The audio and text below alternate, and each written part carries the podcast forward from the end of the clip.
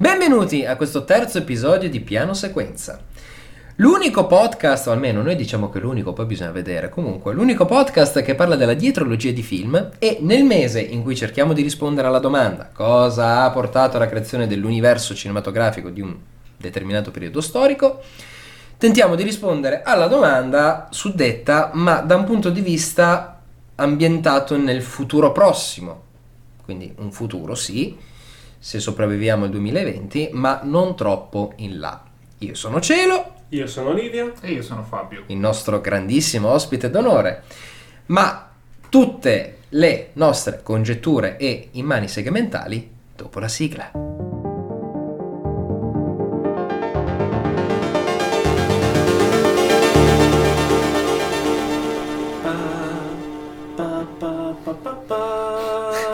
Pa,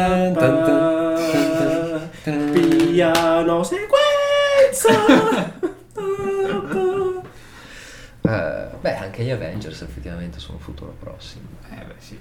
Però no, andiamo a, a- a- a- Siamo sui fumetti. A, a caccarci sui piedi. No, ma cioè con sti film, con sti film qua, cioè, è, come, No, è, è- è come- è come tirare fuori il cazzo ad un battesimo, cioè non c'entra assolutamente niente.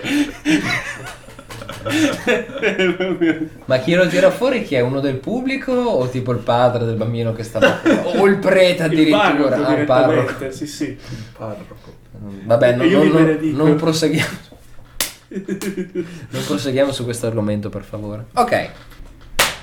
Dunque, si diceva futuro prossimo e tra l'altro la nostra sigla cioè, si rispecchia abbastanza in questa, in questa cosa perché è molto futuristica. Molto futuristica. Nonostante abbia i, i suoni degli anni Ottanta, ringraziamo Matte, il nostro DOP, per... Per averci fornito la sigla. Esatto, non ti abbiamo mai ringraziato, Bru. Eh, grazie. Farei partire però questo podcast da una domanda. Sì. Futuro prossimo è un tempo verbale esistente o ce lo siamo inventato? No, futuro prossimo. Esiste. esiste, ok. sì. E allora sono io che non È so parlare. È appurato? Ma il bello di questi podcast è che comunque di base siamo delle capre ignoranti zoppe. e, e l'essere zoppo è molto importante. Ho, mo- allora, ho molti più dubbi sull'esistenza del trapassato prossimo, però. senti, non andiamo ad entrarci in cose studiate in eh, seconda media perché è passato un po' di tempo. Comunque, allora, di che cosa parliamo? Parliamo di film ambientati sì in un futuro, però ipoteticamente parlando non troppo avanti nel tempo e fondamentalmente parleremo di due film dello stesso regista più un- una virgola che Una fa virgola che ho voluto inserire io stesso. Eh, esatto. Merita di essere ricordata. Esatto, partiamo subito da quello più recente e sicuramente dall'impatto visivo molto più forte, di cui poi lascerei la parola al nostro Fab perché, ripetiamo, nel gruppo dell'Undersky lui è il nostro effettista e da parte e in- in eff- a livello di effetti speciali, visivi e quant'altro, questo film è molto forte, molto forte, molto potente. E lui potrà darci un parere competente in materia. Esatto, quindi nominiamo subito il re di tutti i camei e gli easter egg, ovvero Ready Player One. Fab, parlaci un po' di questo film. Allora, parto dicendo subito che Spielberg ha realizzato il mio sogno. Praticamente, sogno due di tantissimi altri registi. immagino persone, bambini che sognavano di vedere finalmente un film fatto su- sui videogiochi. Fatto bene. Esatto. Tra l'altro anch'esso, anch'esso tratto da un libro, tra l'altro. Ehm, fatto molto bene perché E Spielberg? Secondo me perché Spielberg, perché i soldi e perché... no vabbè, nonostante tutto, secondo me è sempre difficile con tutti i mezzi che puoi avere eh, riuscire ad azzeccare il focus e ciò che vuoi ottenere dal film. In questo caso secondo me ci è riuscito molto bene, sia per il messaggio che ci sta dietro a questo film, eh, sia per la realizzazione proprio tecnica del film stesso. Eh, come ha detto Emanuele, il film nasce da un, da un libro e parla di un futuro in cui ehm, vogliamo definirlo anche distopico da un certo punto di vista. Volendo, Sì, sì. sì, Volendo, Perché alla sì. fine ci troviamo in queste, già subito in queste baracche verticali Mhm. eh, che sarebbero le, le- le- le nuove case di Sì. questa popolazione che, che- che saremo noi in un futuro prossimo, eh, immaginate in un futuro prossimo, eh, in cui le persone giocano tramite il visore e entrano in questo mondo totalmente virtuale e interpretano un personaggio che ha un livello, ha, una, ha delle monete, può spendere queste monete per, eh, nel gioco e appunto dal punto di vista visivo diciamo subito che è il 90% il film è in CGI. All'atto pratico è un film d'animazione. Esatto. Praticamente. Esatto. E questa cosa poteva risultare molto fastidiosa.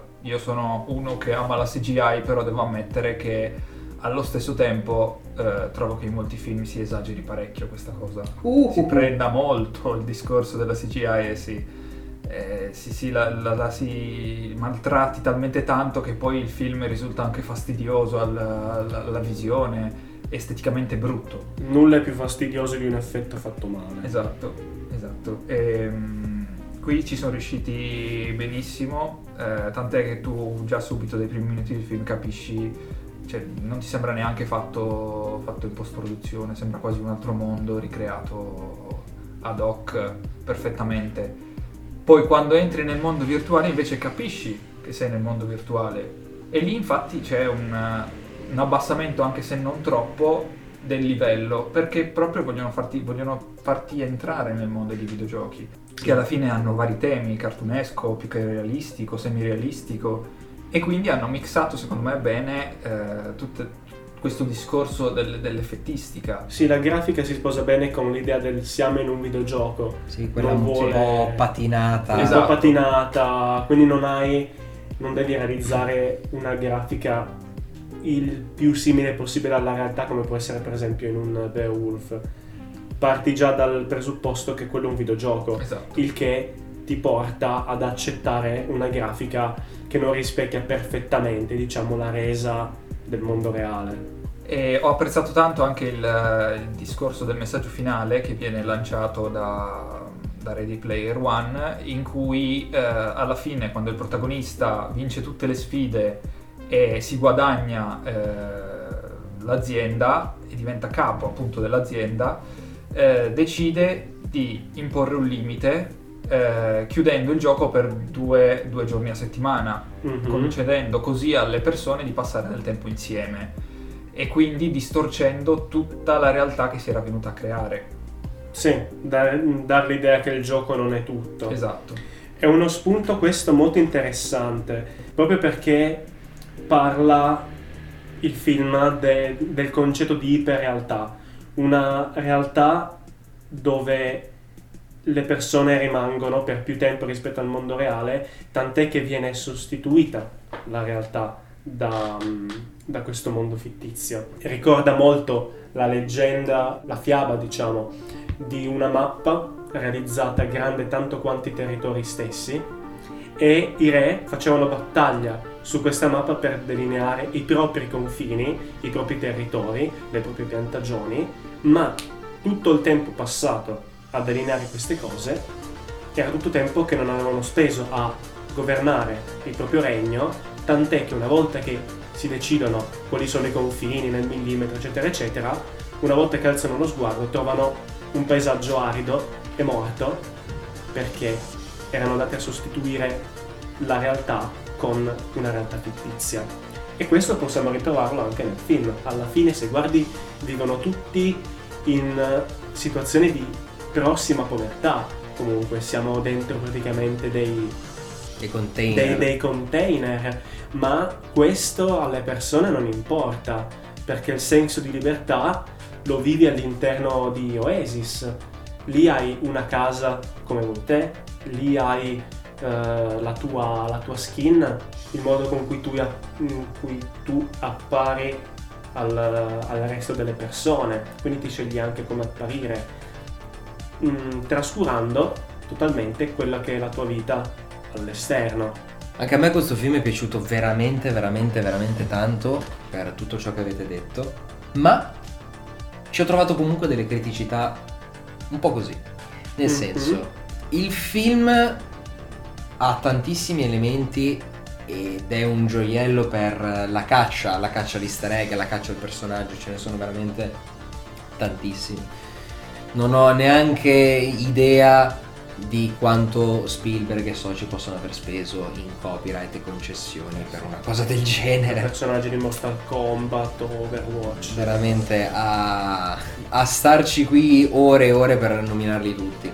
Sta di fatto però che l'unica scena dove si utilizza della cultura pop all'interno della trama è quella bellissima scena di Shining. Sì, sì. Se ci pensate, se voi togliete gli easter egg e comunque tutti i riferimenti alla cultura pop, la trama va avanti lo stesso. Sì. Tolto quella scena, perché se togli Shining, quella scena non funziona. Ed è questo secondo me un po' un peccato nel film, perché mi sarebbe piaciuto che la cultura pop facesse proprio parte della, della trama. Forse Perché... funzionale. Esatto, perché la mega gara che fanno all'inizio, tra l'altro girata veramente in maniera stupenda, con la DeLorean. Se non ci fosse stata la DeLorean ma una Lamborghini, È uguale. è uguale. Sì, sì. Era figo che ci fosse la DeLorean perché fai una, una citazione a Ritorno al futuro, ma non era essenziale al proseguimento della trama, cosa che la scena di Shining è stata. Sì. E questa è una piccola criticità, ma come avevamo detto per ehm, Ricomincio da capo e Giaiere e quant'altro, sono segmentali nostre. Nostre, certo. Però c'è un piccolo messaggio che si contrappone a quello che avete detto voi. Che non è un messaggio brutto, secondo me non è stato sviluppato in una maniera abbastanza potente.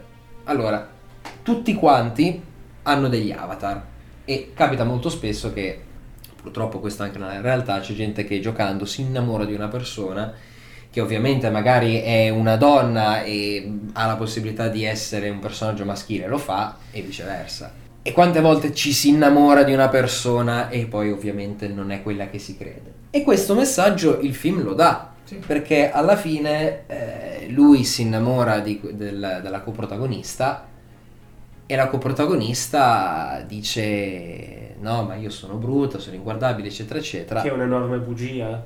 perché alla fine c'ha fondamentalmente un livido su- sull'occhio. E lì ti vogliono far passare il messaggio, non è importante quello che sei, è importante quello che hai Che dentro. è dentro. Ed è quello di cui il protagonista si innamora, che è passato attraverso l'avatar. Però la, la- la tipa, obiettivamente parlando, è, è bella. Cioè, fosse stata, non dico che doveva essere brutta, ma avesse avuto veramente metà faccia... mm, Mangiata. mangiata tipo due facce nel Cavaliere Oscuro. Mm. Ok, il messaggio arrivava. Non dico che doveva essere per forza una racchia. Però, obiettivamente parlando, quello è stato debole. È stata una cosa un po' deboluccia, secondo me. Sì, è la, è la bugia, cioè nel film lei potrebbe essere considerata brutta. Esatto. Poi, ribadisco, il film è meraviglioso anche da un punto di vista tecnico. Che sì, Spielberg c'è come regista, ma mm, no, perché eh, lui come regista stava lavorando a The Post contemporaneamente, Certo. perché le scene, come hai detto tu prima, le scene reali sono Sono veramente poche. due, cioè l'inizio e la fine, Certo. e qualcosa nel mezzo, poi è tutta computer grafica. Però si è fatto un lavoro magistrale e mi spiace per tutti coloro che adesso mi sputeranno virtualmente, ma mille volte la scena del battaglione finale con tutti sti mega personaggi piuttosto che No. quella finale di Endgame. Mi spiace, mi spiace perché... Che preferisci quella di Endgame? No, no, preferisco quella di Ready Player One Ah, quella di Endgame. ok. Non, Ah, me, no, ne, no, no, ma non me ne certo. vogliono i fan della Marvel, ma per me quella batte su, su- su qualsiasi cosa. No, quella è senza dubbio Beh, sì, eh. una battaglia fatta molto molto bene. Eh sì. Quindi non c'è da dire. Non che quella di Endgame sia fatta male o abbia valore inferiore, però personalmente preferisco anche quella di Ready Player One. Eh sì. Vorrei essere una ventola di- dei loro computer perché non oso immaginare cosa. sì, avrà dato parecchio da... da- Probabilmente l'hanno, l'hanno renderizzato in Siberia in modo tale che col calore emesso da quel computer riuscissero... Come hanno fatto il test con eh, Doom Eternal a 1000 fps eh, che avevano montato sulla scheda video un contenitore dove versavano eh, liquido refrigerante che fumava tutto Porca per miseria. poter reggere 1000 fps eh, Madonna. di gioco. È anche lì impegnativa, molto impegnativa. Guarda, io sono molto d'accordo con quello che dicevi, cioè che la cultura pop è funzionale al film soltanto in quel momento lì. Effettivamente il film nasce proprio come fanservice. eh, Caccia all'easter egg. caccia all'easter egg, cioè credo che si può riassumere il film nella scena dove c'è Goro che prende da parte il protagonista e viene ucciso dall'alien che gli esce dal petto, cioè quella scena secondo me riassume il senso del film, cioè cultura pop inserita come si farcisce un tacchino il giorno del ringraziamento. Come diresti tu, io uso un tuo modo di dire, a Prego. fottere. A fottere. A sì, sì, fottere, proprio- cultura pop a fottere. Vorrei fare due citazioni veloci proprio Vai, senza vai, dilungarci troppo. Vabbè, il primo è Tron Legacy, che ha più o meno lo stesso concetto. Uh, eh, questo Tron Legacy è- la- ne abbiamo parlato, ne Però abbiamo parlato. facciamo il paragone con l'intero mondo che di Oasis contro il mondo di Tron, Mhm. cioè capiamo già il livello quanto, quanto è in alto eh, quello di che ovviamente sono due film eh, che non, non hanno un paragone se non questo, questo piccolo collegamento Mhm. del, del discorso del gioco, però ovviamente il mondo di Oasis è molto più vasto Certo. giustamente con, eh, con l'inserimento della cultura pop che è molto molto molto vasta. Ma a te Tron è piaciuto? Sì, sì, è piaciuto. Mi è Ti piaciuto. sei salvato. È, sei è salvato. tipo uno dei suoi film preferiti. No, no, mi è piaciuto. no, non vole- l'unico paragone che volevo fare era questo. No, no, no, ma certo non ci sta. Della vastità del mondo, la differenza è la semplicità di Tron, che Mhm. comunque è- ha la sua estetica, Sì, molto però minimal. è, è semplice. Eh sì, proprio il tema, il tema differente. Parliamo anche di giochi diversi, cioè di, di un periodo diverso che si va a- Sì, a, anche mondi digitali concepiti in maniera diversa. Esatto. sì. Infatti, ipoteticamente, in futuro il mondo digitale di Tron potrebbe diventare, con l'arrivo su larga scala di esseri umani che ci entrano, potrebbe venire, tra virgolette, rovinato e potrebbe diventare quello che c'è in Oasis. Eh, Ipoteticamente. ipoteticamente Nulla sì. vieta che una cosa non possa diventare alta, anche perché è un mondo digitale. Mm. Quindi, E mentre si vocifera di un Ready Player 2, noi siamo in attesa, vediamo se lo fa. Perché il libro, il libro c'è. Il libro c'è, quindi teoricamente. che si chiama Ready Player 2? Ma allora, a livello filmico, l- l- l'hanno, cioè il rumor lo chiama Ready Player 2. Perché effettivamente Ready Player 1, 2. Tu. E 3-4 parte la canzone. Eh, esatto, su- suona un po' male. Fra le due preferisco la prima. Però, insomma.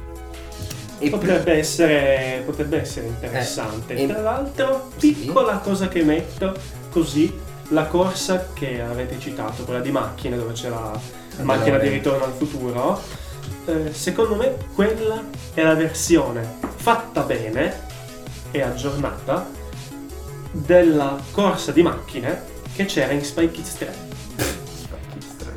Dove c'erano le macchine che si assemblavano, che si scontravano in percorsi stranissimi. Sì, beh, ci hanno fatto Eh, anche Crash Bandicoot così. Anche Crash Bandicoot, sì, è la, è la versione moderna e fatta figa della, della- della corsa su macchine. Sì. Quindi super super bella. E, beh, allora, appunto, mentre attendiamo speranzoso un ipotetico sequel di questo film, e prima di passare all'ultimo, cioè alla- all'altro grande film, sempre di Spielberg, sempre sull'universo prossimo, di cui se avete più o meno in testa la filmografia del regista avete capito, prima c'era il nostro buon Liv che aveva un suo sfogo personale, rimanendo in tema comunque sempre sul futuro prossimo e che quindi ti lascerei un attimo la parola, brevemente perché sennò mi dai fuoco al microfono e, e i tempi sono quelli che, che sono. Allora, Cielo mi ha proposto di parlare di un film per poi ritrattare, ma era troppo tardi, perché, Eh perché mi ha illuminato. Il film di cui voglio parlare è Immortal ad Vitam. Abbastanza sconosciuto e forse un bene. È forse un bene, ma io penso che questo peccato dell'uomo debba essere messo in piazza e deriso. Perché una roba del genere tu non la puoi fare. Tu non la puoi fare. È caduto nel dimenticatoio? Riportiamolo e tiriamogli i pomodori. Allora, di Immortal ad Vitam, parlandone brevemente, avevo vaghi, vaghissimi ricordi nella mia infanzia. Io ricordavo di averlo visto, questo film, ma non mi ricordavo assolutamente niente, se non flash vaghi di scene. Però non mi ricordavo il titolo. Facendo una ricerca, aiutato anche da- dal signor cielo qua presente, l'ho ritrovato. Ho detto, Dai, me lo guardo.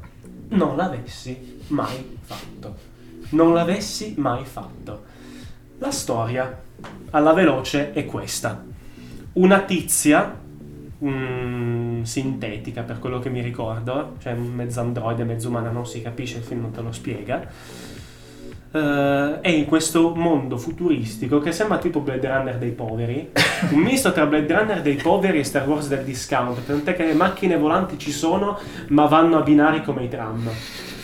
Quindi è un'idea che poteva anche essere interessante, ma fatto di merda. Fatto veramente di merda.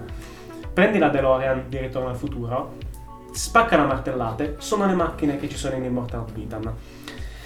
La storia si basa su questo mondo futuribile dove appare in cielo una piramide, dove al suo interno risiedono le divinità egizie, che escono nel mondo per una missione che non capisci se non, a, me- se non a metà del film, e a quel momento quando capisci la trama dici che merda, e si creano delle interazioni tra divinità che si impossessano di esseri umani, che vogliono cercare questa ragazza per scopi precisi, e situazioni poliziesche eh, alla Blade Runner, quindi più o meno c'è sempre l'idea di caccia al, al replicante, ma fa tutto schifo. Fa tutto schifo. Ci sono certe scene che io ti consiglio vivamente di recuperare perché su questo film tu che sei un effettista potresti scriverci una tesi di laurea su come non si fanno gli effetti speciali. Ci sono delle robe non renderizzate, a volte dei personaggi digitali davanti alla quella che dovrebbe essere la telecamera ci sono ma sono sfocati. Sono privati di qualsiasi rendering delle superfici. C'è uno che prende un tizio ghiacciato, ghiacciato come dire in posa eretta, con le braccia adese Lunghe. al corpo, che lo prende per una gamba e se lo mette in spalla e il pezzo di e l'uomo di ghiaccio non fa una piega e non ha neanche un peso specifico questa cosa perché se lo mette sulla spalla come potresti metterti sulla spalla cazzo ne so una baguette dopo che l'hai comprata? Cioè non ha peso non ha niente. E ci sono delle scene talmente stranianti c'è un scuolo fatto in digitale che la monnezza che poi è uno squalo misto polipo ti consiglio di recuperarlo e anche a voi del pubblico recuperatelo perché non avete mai visto un film così di merda. Volete un film con cui ridere assieme agli amici? Guardatevi questo. Non capite un cazzo? È normale. Capite che, che cosa sta accadendo nel film? Peggio per voi perché è una merda. Quindi detto ciò, io mi taccio. Che Perché? tra l'altro è anch'esso tratto da un fumetto, tra le altre cose, però l'hanno, È vero, l'hanno è vero. realizzato. Ecco, Ultima cosa che devo dire perché me la stavo erroneamente dimenticando, avrei fatto Sia un enorme mai, errore a dimenticarmi questa cosa. Dentro la macchina volante c'è il cambio automatico, ok? Che è fatto da una specie di plancia comando con dei tasti. Quando ho visto quella roba ho avuto uno scompenso cardiaco perché quella, quell'immagine mi ricordava qualcosa. Ho avuto il flash, sono andato a controllare in uno sgabuzzino. Hanno utilizzato per fare la plancia comando il telecomando per la televisione che usavo dieci anni fa. Quindi hanno preso un telecomando e l'hanno appiccicato a una struttura cancellando solo la scritta Samsung. Ed è orribile. Ma posso dire di aver visto il mio telecomando in un film. non è una cosa che insomma tutti possono È vantare. talmente monnezza che usi. Vabbè. Ecco, non è come Super Mario, perché il film di Super Mario è talmente brutto che fa il giro e diventa un E diventa capolavoro. bello. Questo no, non, fa abbas- non ha abbastanza slancio, è brutto e rimane brutto. N- nasce sottolineare- brutto e muore. Brutto. Voglio sottolineare che, che Star Wars stesso ha utilizzato oggetti comuni per costruire le spade laser. Ma ha avuto il buon costume di. E Difatti ci sono. C'è, c'è- c'è un livello differente. Cioè non- Sì, mh, non è una cosa vietata nel cinema, anzi un sacco eh, di persone utilizzano artifici, però bisogna mascherarli bene. Esatto. Sì, sì, sì. E, e- e- e da quello che tu ci dici, ma in realtà cioè, l'ho visto anch'io, me, me lo ricordo perfettamente e così non è stato. Poi ci sono anche scavallamenti di campo, tagli in mezzo alla scena che, che non c'entrano niente, gente che si teletrasporta a caso, è, è meraviglioso. Si può fare un saggio sull'effettistica, sul montaggio, sui dia- sul recitato. Come non si fa un film proprio in generale. Sottolineiamo una cosa, non per essere razzisti, ma è un film francese. Ok. Ma Detto ciò, tornando a parlare di cose belle. Esatto, recuperiamo un po' di umore e parliamo di AI, Artificial Intelligence. Intelligence. E che cosa puoi dirci di AI, intelligenza artificiale? Allora, innanzitutto, il buon Spielberg ha sfruttato la fama del bimbo del sesto senso, che dopo questi due film ha fatto ancora poco e niente. In realtà, ha fatto Mm. una parte in The Boys adesso che è cresciuto, ma il buon Haley Joel Husmant è un po' come Macaulay Cul- Culkin, che sono tutti quei bambini, Matilde sei mitica, che Sì. hanno fatto fortuna negli anni 90, nei primi del 2000 come bambini, poi sono cresciuti e non li ha più Poi cagato sono nessuno. caduti nel dimenticatoio. Esatto, però allora, anche qui futuro abbastanza prossimo, vengono costruiti degli androidi di qualsiasi tipologia e poi viene creato un nuovo modello di bambini Sì. E essendo però ro- robot non cresceranno mai, ovviamente. E il film ti dà un senso di nostalgia, più che nostalgia, di, di- di- di dramma subito, perché la famiglia protagonista ha un- il loro figlio naturale eh, malato e quindi è in, in una sottospecie di criosonno. Sì, non sanno se potranno curarlo. Esatto, quindi vengono convinti di provare questo prototipo di bambino robot e questo bambino robot si affeziona, cioè è programmato per amare la, la propria madre e, e di con- conseguentemente eh, i genitori si affezionano a lui. Ma succede il misfatto, ovvero che il bambino esce dal criosonno, guarisce e torna a casa. Che sarebbe una cosa bella. Che sarebbe una cosa bella se non fosse che i bambini, maledettissimi bastardi, hanno una cattiveria innata, basata sulla gelosia, questo, questo purtroppo è molto vero, che pochi altri. E quindi lui è molto geloso di questo, di questo robot, che obiettivamente parlando, essendo un robot, è superiore a lui in tutto quello che fa. E allora iniziano tanti scherzi, inizia a trattarlo male, a, insomma, a fargli terrore psicologico, tra Mhm. virgolette. Finché per un incidente in, in piscina il padre della famiglia decide di abbandonare per sempre in mezzo al bosco ehm, Il bambino robot. il bambino robot.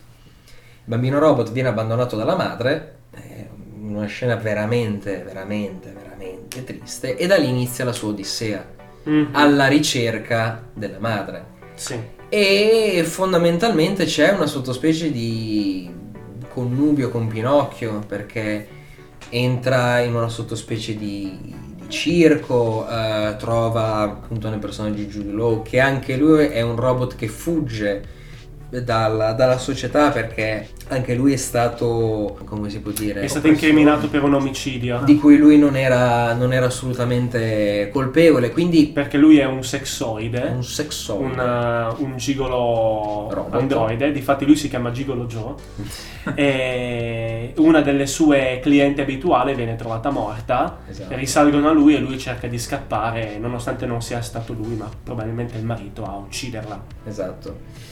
E quindi il film è incredibile, dura tanto perché sono due ore e mezza che tu senti, Sì, percepisci. Tra l'altro il paragone con Pinocchio è anche azzeccato. azzeccato perché gli viene raccontato La favola di la Pinocchio. favola di Pinocchio e gli viene detta eh, della fatina Della fata turchina della fata che può farlo diventare un bambino vero. Esatto. E lui, poveraccio, la, la va a cercare in capo al mondo per diventare un bambino vero in modo tale da tornare dalla madre, che, Che è colei che ama. è colei che ama. Lui vive solo ed esclusivamente per l'amore di sua madre, per diventare un bambino vero perché lui si è fatto l'idea che l'hanno abbandonato perché è un robot. Questo film ti strappa il cuore. Anche perché io l'ho rivisto da poco, Mhm. assieme alla mia ragazza che non l'aveva mai visto. Tra l'altro, ciao Ele. Ciao Ele. Eh, tu non saluti? Ciao Ele. Ecco. Ah, Oh, insomma, Le minacce. almeno le reciproche la salutiamole. Non importa, Ah, ok. la conoscerai. Va bene. È comunque buon costume. Eh, e l'ho visto con lei che non l'aveva mai visto e me lo ricordavo che era bello, però non me lo, me lo volevo rivedere proprio perché non me lo ricordavo bene.